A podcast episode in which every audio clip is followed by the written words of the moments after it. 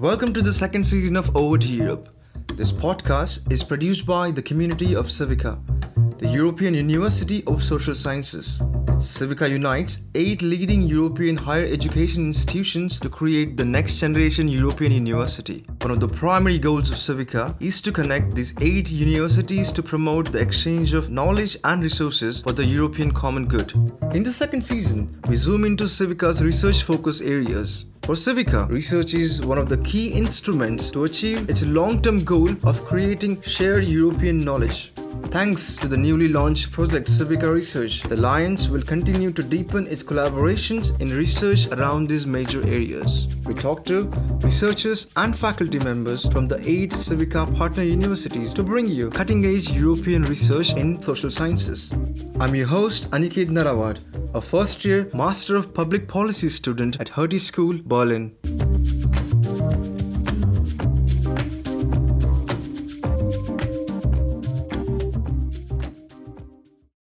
The European Union is an ever evolving institution and governance system. The institution evolves in response to political, economic, and social circumstances in the Union. This process of institutional evolution has been happening since the inception of the institution. In this episode, we evaluate how two prominent ongoing circumstances are shaping the EU the EU's response to the pandemic and the rule of law backsliding in some of the member states. In the past year, the global pandemic has presented great challenges that tested governance systems and their capacities across the world, and the EU was not an exception to this. The pandemic has presented the EU with great challenge of coordinating economic as well as health responses across its member states. While the pandemic was the main focus of governments, the EU also had to deal with eroding democracy in its backyard. Hungary and Poland have continuously breached fundamental values of the EU for quite some time now, and they have continued to do so in the last year. This issue of the rule of law poses a great threat to the EU institutions. In this episode, I speak to two experts to understand the impact of the pandemic on the EU and how the issue of rule of law is changing the EU. On the pandemic and its impact, I speak with Carlo Altomonte, an associate professor of economics of European integration at Bocconi University. He has also worked closely with European Central Bank and Italian governments.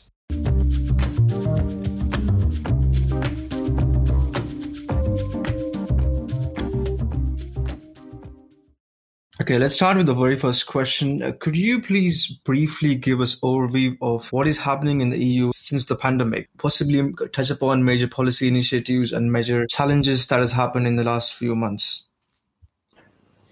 Well, the pandemic uh, has hit the EU at the moment in which we were about to start. Uh, a transformation of our economy. We were finally coming out of uh, the sovereign debt crisis, uh, which took us uh, probably too long and too much to overcome. We were having uh, a good five years. the stint of the Juncker Commission from 2014 to 2019 was characterized by a recovery of demand in Europe, a recovery of investment, historically high employment levels, and also a general good degree of confidence of citizens to the point that uh, the European elections of June 2019, which were supposed uh, to bring a wave of sovereignism to the European Parliament, uh, didn't uh, materialize into such an outcome because of the indisputable economic successes that the European model was able to achieve over the last five years. However, it was pretty clear at the time that that European model was about to change because that European model was based on the strength of European industrial exports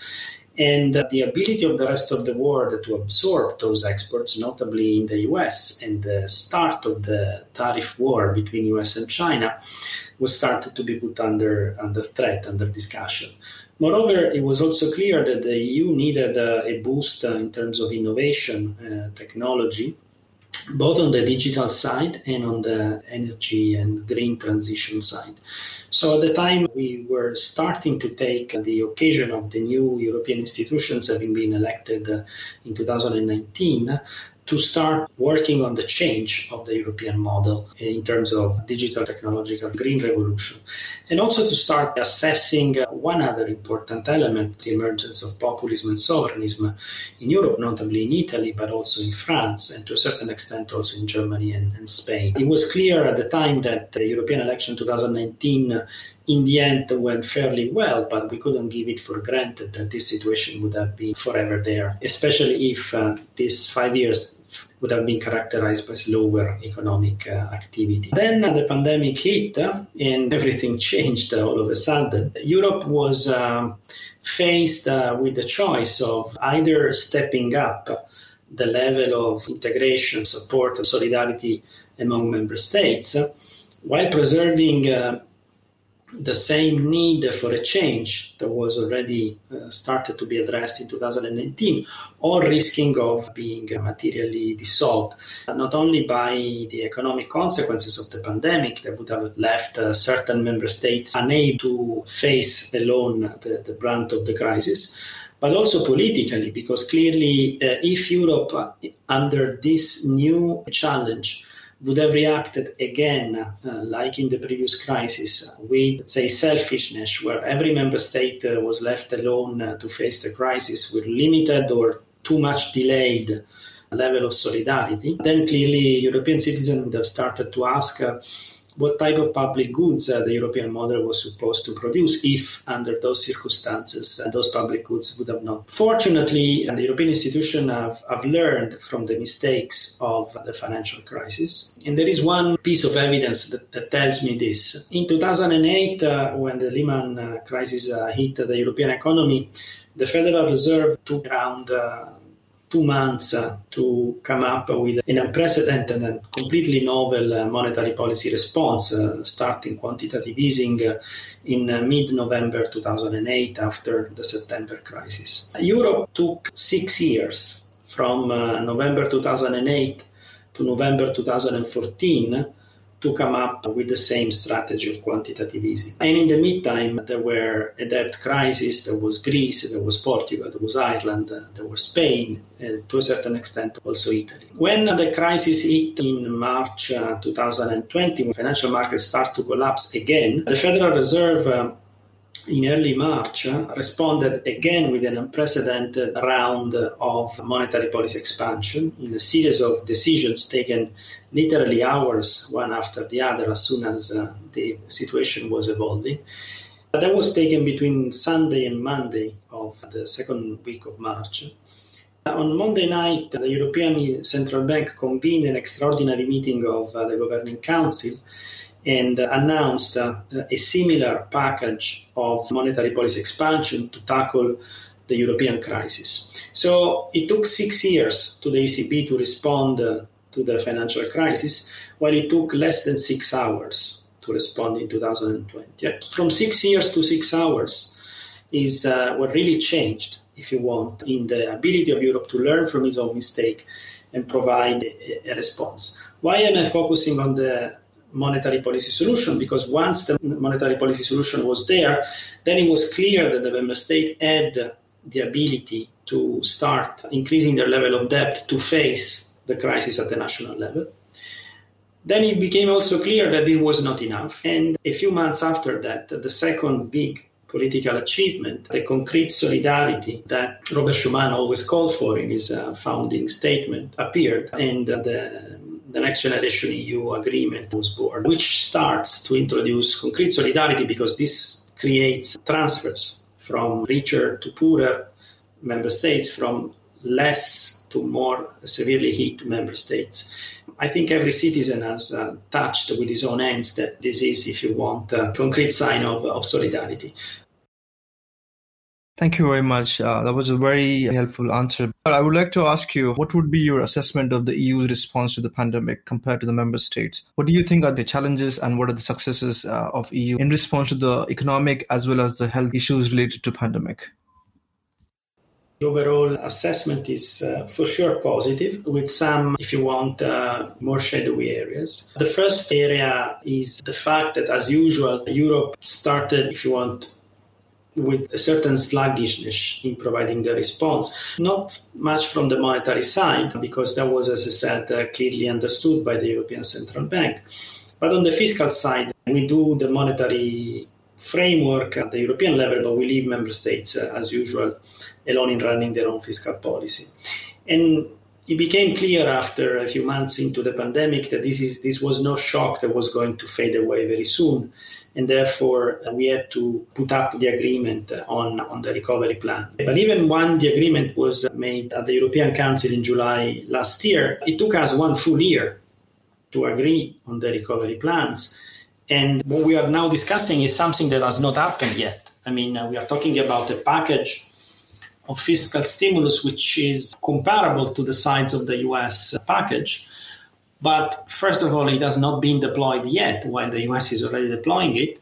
And second, the deployment of this package is going to take place uh, over several years rather than all at the same time as it is taking place in the US. So, for sure, there is some sluggishness, some lack of dynamism on the fiscal side, where we still have to do additional steps in the process of European integration if we want to live up to the challenge of delivering the public goods, digital and green transition, and infrastructure, cohesion, social issues, education, and health. So that means that these are the legitimate needs of the European citizens, and that there is really a European demos. There is an average European citizen that has the same need and therefore the government have to provide the same type of answers. But if the government have to provide the same type of answers, it makes perfect sense to step up the level of provision of these public goods at the European level. This last year has shown us that with this sluggishness, we probably need to react uh, quicker. There has been a lot of, let's say, controversy also around uh, the vaccination campaign. Even in that case, we started very slow uh, compared to, for example, the UK or the US. And there have been a lot of criticism, although now the situation is much improved and we are now at the trajectory of vaccination and a rate of vaccination which is higher than uh, the UK. Uh, or the US. But let me be very clear on this. First of all, what Europe has done as, uh, with the vaccination campaign is something that goes well beyond the mandate of the treaties because there is no competence in theory on health. But Europe had to do this because can you imagine if every member state would have gone on his own way? trying to secure for itself vaccines, one against the other, it would have been political chaos with the risk of severe scars, political scars on the continent, especially for those member states that are objectively in a weaker position to secure for themselves enough scale economies in terms of vaccination. The other issue in the vaccination campaign is related to the fact that we bet on different technologies. One of them completely untested before, mRNA, so Pfizer and Moderna.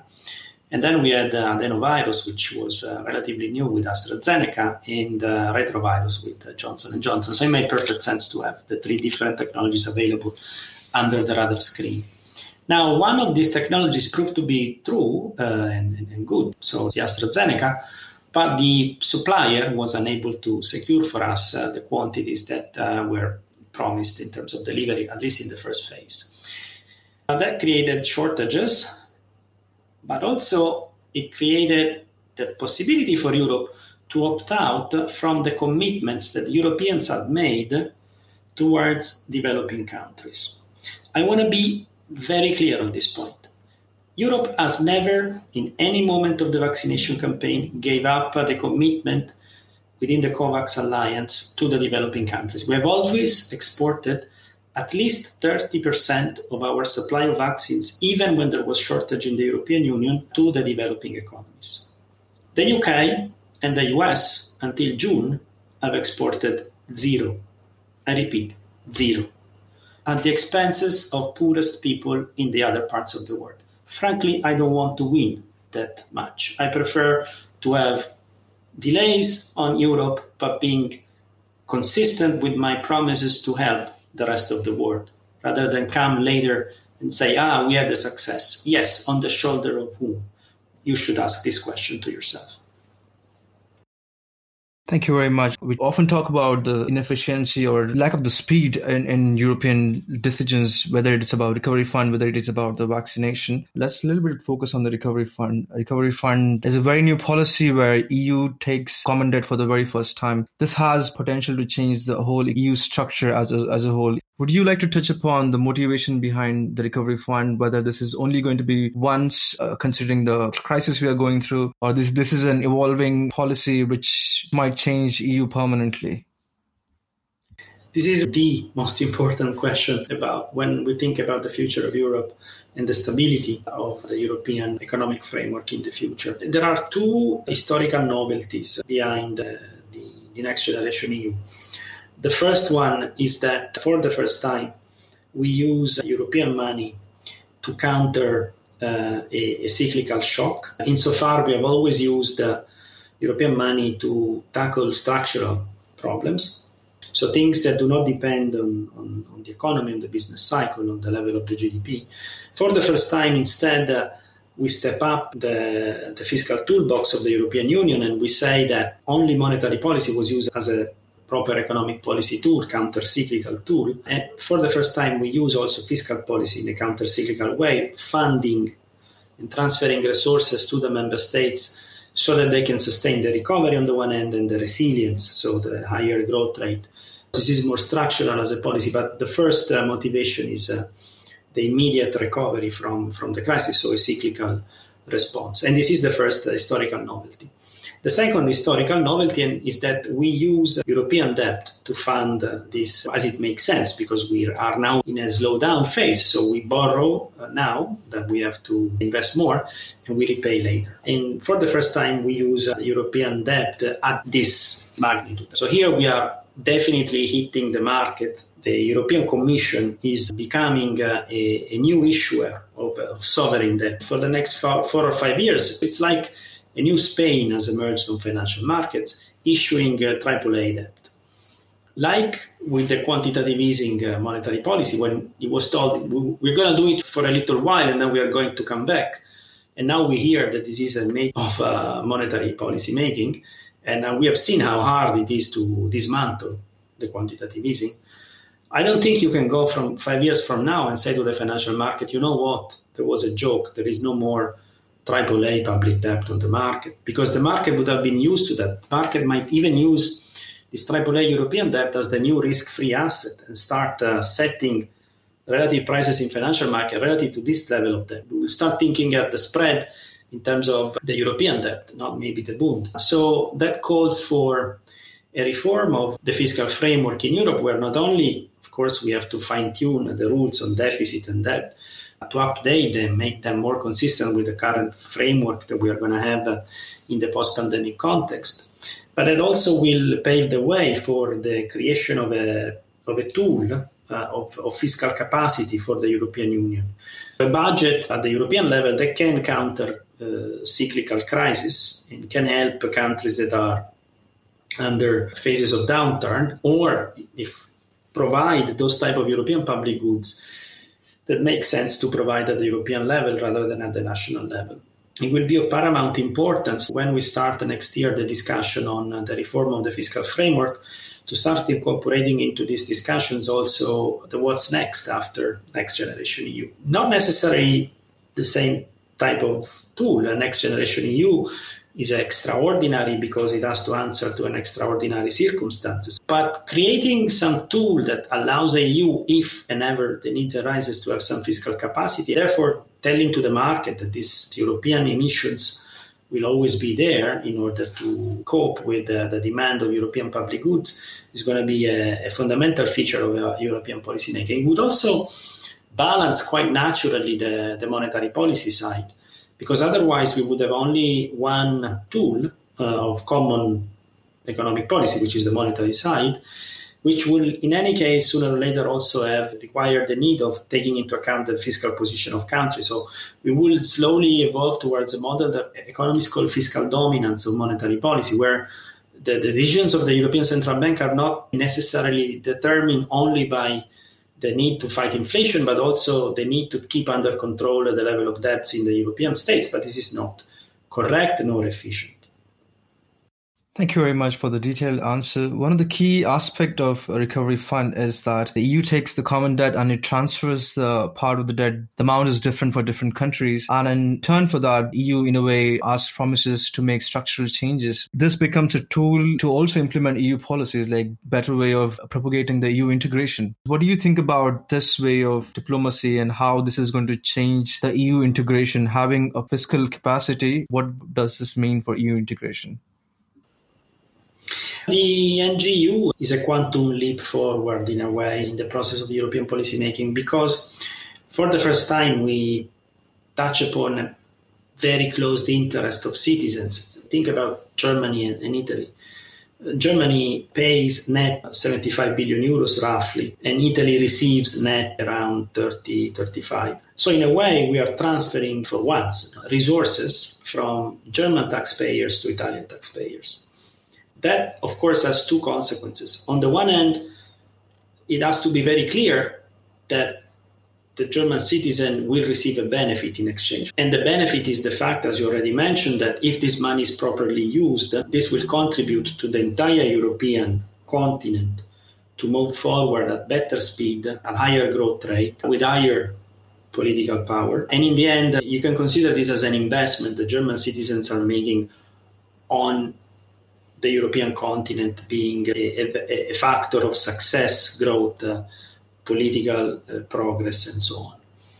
On the shoulder of those who receive the money, for example, the Italians, this puts an enormous responsibility because you're receiving as a grant not your money, not European money, but if you want, the money of uh, Germany, the Netherlands, or Austria, just to mention those who are net contributors to the fund. Therefore, you have to accept that this money comes with strings attached. And the strings attached are that you behave properly that you do the reforms that you have not done in so far, and that in a way have prevented your country, but in general the entire European Union, not to grow at the pace that it would have been uh, desirable, and to contribute and coordinating to the to the to the creation of European public goods. The Recovery and Resilience Facility is a super political instrument because it touches upon money that could have been in your pocket and is not in your pocket if you're German. This is money that was not in your pocket and now is in your pocket it's of paramount importance that you show to the German that this money is used in a proper way so that you have made a good investment six years from now. And you make sure that the Italian understands that this money is not his money. This is a challenge, a political challenge, because if we don't live up to this challenge, there could be also serious democratic consequences. At the next European election, people will be very mad at how we have used European money. Italians or Spaniards have used European money, and on the other side, uh, uh, Italians or Spaniards probably see that this money has not been that helpful. So why all these strings attached to the money if in the end they don't work in the way you wanted? It's a political quantum leap forward. It would oblige all of us to start thinking that we are in the same boat and we have to row in the same direction. Thank you very much. That is uh, very helpful to understand this. But moving on, I would like to ask about one of the projects you have been involved in. You have been involved in uh, developing the course, The Future of the EU, which is offered across the Civica universities. Would you like to talk about why is it necessary to discuss the future of the EU with the students and why this is important when the EU continuously changes politically, economically, and generally, even in its identity? We thought that we are now ready to start discussing together at the European level this type of debate across our universities. So we took the most important social sciences universities in Europe, part of the Civic Alliance, uh, Hertie, Sciences Po, LSE, Bocconi, Stockholm School of Economics, Central European Universities, and SPA, and European University Institute.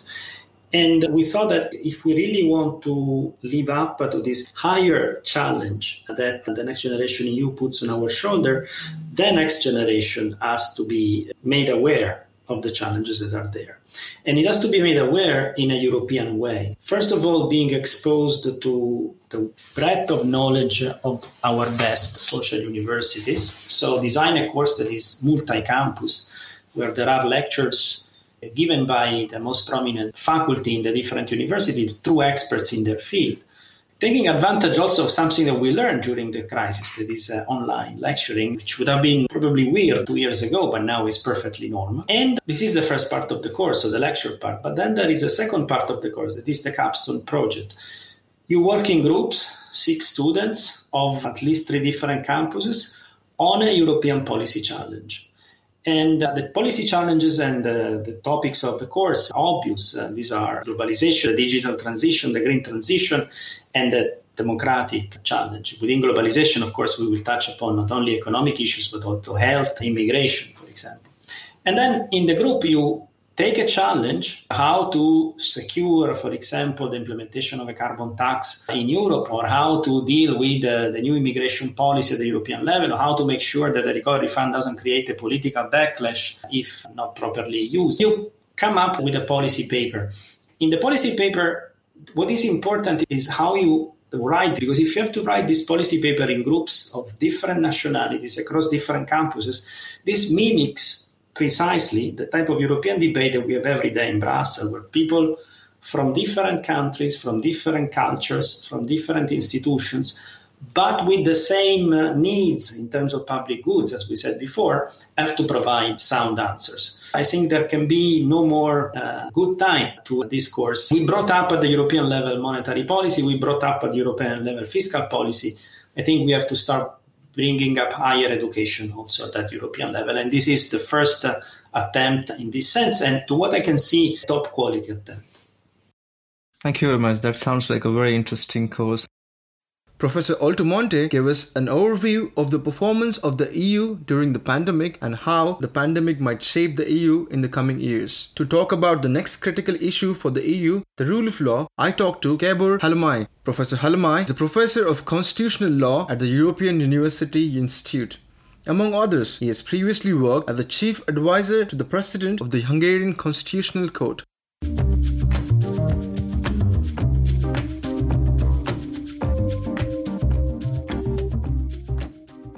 So, rule of law has been a big issue in the EU recently. Would you uh, start by explaining what is the issue here? What does one mean when, when we talk about the rule of law issue?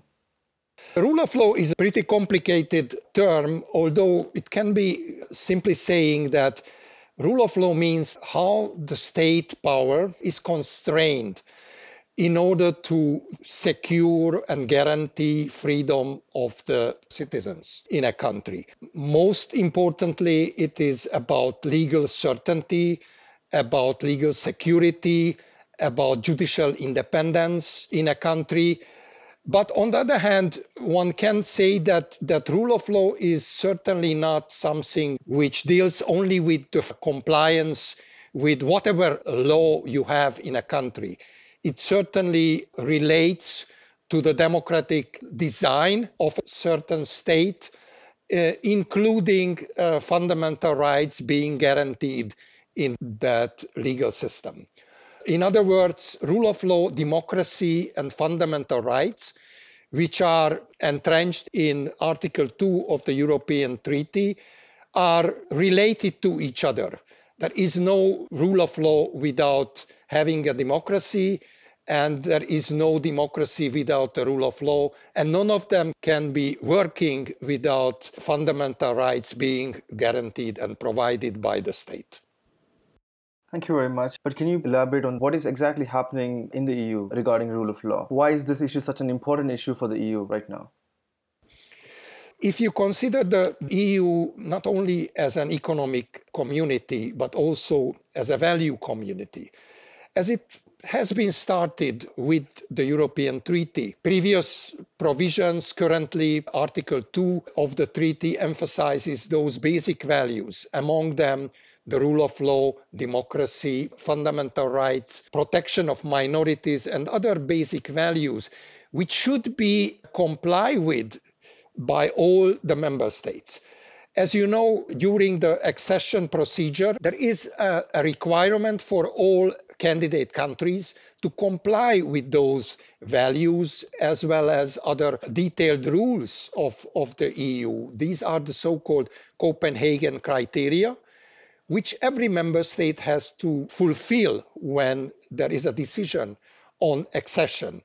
Unfortunately, and this is probably because the EU did not expect any member states not to comply later on during their membership with those values, that there is no real mechanism to check whether member states still comply with the original values. There are certainly procedures and legal tools to force member states to comply. But original expectation was that, that all member states are willing to join this community because they want to share the values and they already have those values in place in their given legal and constitutional systems. So, what happens now? Uh, how effective have the measures taken so far? Would you just briefly elaborate on that? There are certain traditional tools on the disposal of the EU for certain non compliance issues. Again, no one expected systemic non compliance. But the EU has set certain tools to force member states to comply. One of the most important ones is infringement procedure.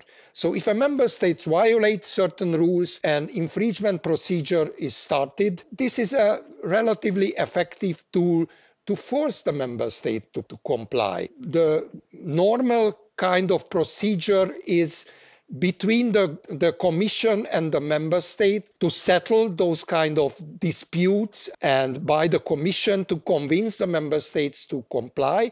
But if this is not the case the commission can turn to the european court of justice to investigate the case and make a ruling on non-compliance and legally bind the member state for compliance this is a relatively effective tool for minor non compliance violations of EU law. The question is what happens if member states start to systematically violate EU law? So, not only violating certain provisions of X laws in the EU legal system, but systematically dismantling, for instance, judicial independence altogether in the country frankly speaking, those instruments are not really designed for these systemic violations. But there is an instrument which is more serious, called it as a nuclear option. This is Article 7 of the Treaty of the European Union, which allows member states to be investigated for those kind of systemic violations of even principles, not only specific laws mentioned in Article 2 of the treaty, like judicial independence or non discrimination against minorities and so on. Article 7 hasn't been used for many, many years. The first use was against Poland in 2017 when the Commission triggered Article 7 because of the violation of judicial independence in the country, packing the Constitutional Court first and then dismantling the independence of ordinary courts. The second subject of Article 7 procedure has been Hungary, which, by the way, started uh, this kind of backsliding much earlier than Poland, practically since 2010, while the Polish saga of rule of law backsliding started after 2015, when the current government came to power. Despite these differences, the first procedure of Article 7 was triggered against Poland, followed by the Hungarian Article 7 procedure in 2018 by the European uh, Parliament. And despite the fact that those those procedures has been started nothing really happened. The procedure is still going on. No serious consequences has yet measured neither against poland nor against hungary. And if you ask me whether this is because of the lack of proper instruments in the disposal of the european parliament I would say no, because these are very harsh measures. Up until a sanction to strip the member states' voting rights in the European Council. As I said, the procedure hasn't gone so far to strip the voting rights. Not even proper or effective hearings has been held in the case of Hungary and Poland. Why? In my view, because the lack of political willingness to go seriously against these violations and really punish those non compliant member states. Thank you very much. So, rule of law is just one of the issues. If you look at the other uh, issues regarding the Poland or uh, Hungary, you see human rights violation against LGBTQ community. You see a lot of other issues that are in contradiction with the basic fundamental values of the EU why the EU mechanism hasn't been effective. The EU is contradicting itself by not going ahead with the rule of law issues. Again, I think that this is mostly a political issue and not a legal issue. I'm not arguing that there is a lack of legal tools in the possession of the EU. I have also to add that since 2018, there is an additional tool to influence those non compliant member states with financial sanctions. A new regulation has been introduced in the end of 2018 by the so called regulation of rule of law conditionality, meaning connecting the violation of rule of law principles and values to providing EU funds. Because in the last 10 years, in the case of Hungary, or in the last five years, in the case of Poland, it has been clear that those governments won't comply just because the European Commission institutions are claiming that you are not within the value community. They do not understand the language of that value speech. So the idea was probably they will understand the language of the money. European funds are crucial in those two countries as well as in other new member states from East Central Europe for their economic development. In the case of Hungary, the EU money uh, is about 6% of the growth in the country. So without that EU money, you cannot have that growth, which means that the current government won't be that successful. The EU introduced this new measure, the regulation, in December 2018, unfortunately, with a lot of compromises. Again, those compromises are related to this kind of political nature of the issue and the political lack of willingness to seriously go after those violations. Let me just mention that the original version of this regulation contemplated to go after serious rule of law violations of principles. At the very end of the compromise, it became a kind of protection of the EU budget. So all the sanctions have been tied to certain EU financial interests and not necessarily linked to direct violation of for instance, fundamental rights. You just mentioned the issue of LGBT people, both in Poland and Hungary, but maybe the Hungarian homophobic law which has been enacted by the Hungarian parliament is a case in point saying that those kind of major fundamental rights violation cannot be re-sanctioned on the basis of this regulation because that's not necessarily tied to the financial interest of the EU you can try to circumvent somehow these issues and finally the eu seems to be committed to go after hungary's outrageous homophobic law by saying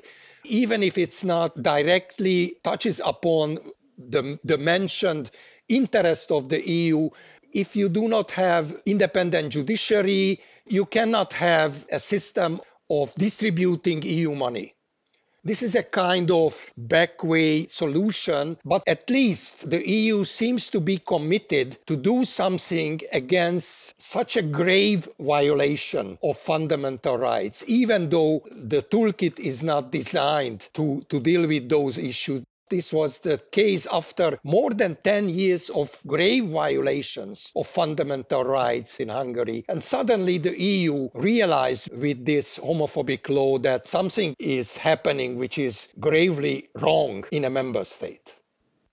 Thank you very much. Very interesting answer. The recently introduced recovery fund also kind of ties up the financial incentives with the EU treaties and values and other uh, policy initiatives by the EU uh, again, as you were saying, they're not fully uh, comprehensive and effective, considering the fact that how grave this, these issues are. What would you recommend in terms of the policy mechanisms, in terms of the implementation, in terms of political will? What would you recommend for the EU?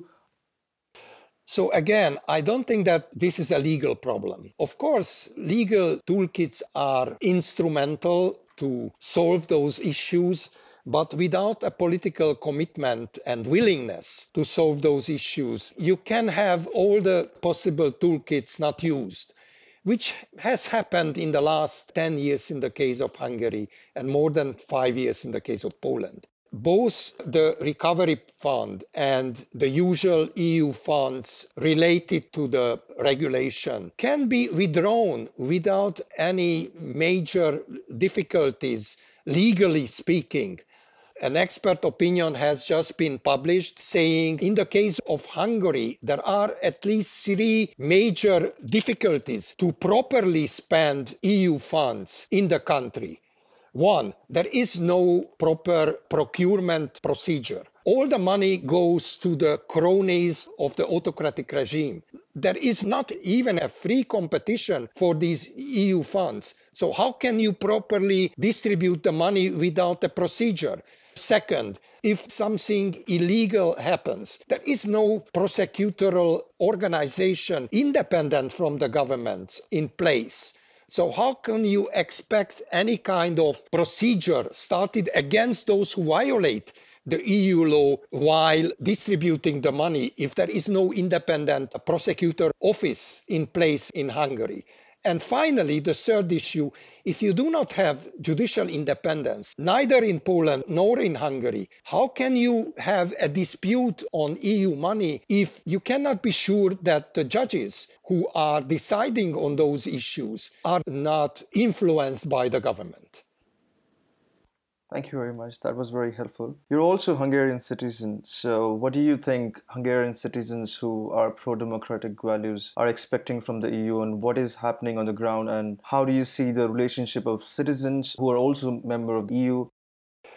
You know, it's a very interesting observation that both in Hungary and Poland, the support of the EU is much higher than in old member states both in Poland and Hungary, the support of EU is around 70%. None of the old member states can show that kind of support of the EU, which means that the people are very much relying on the EU, very much accept the EU's values and principles.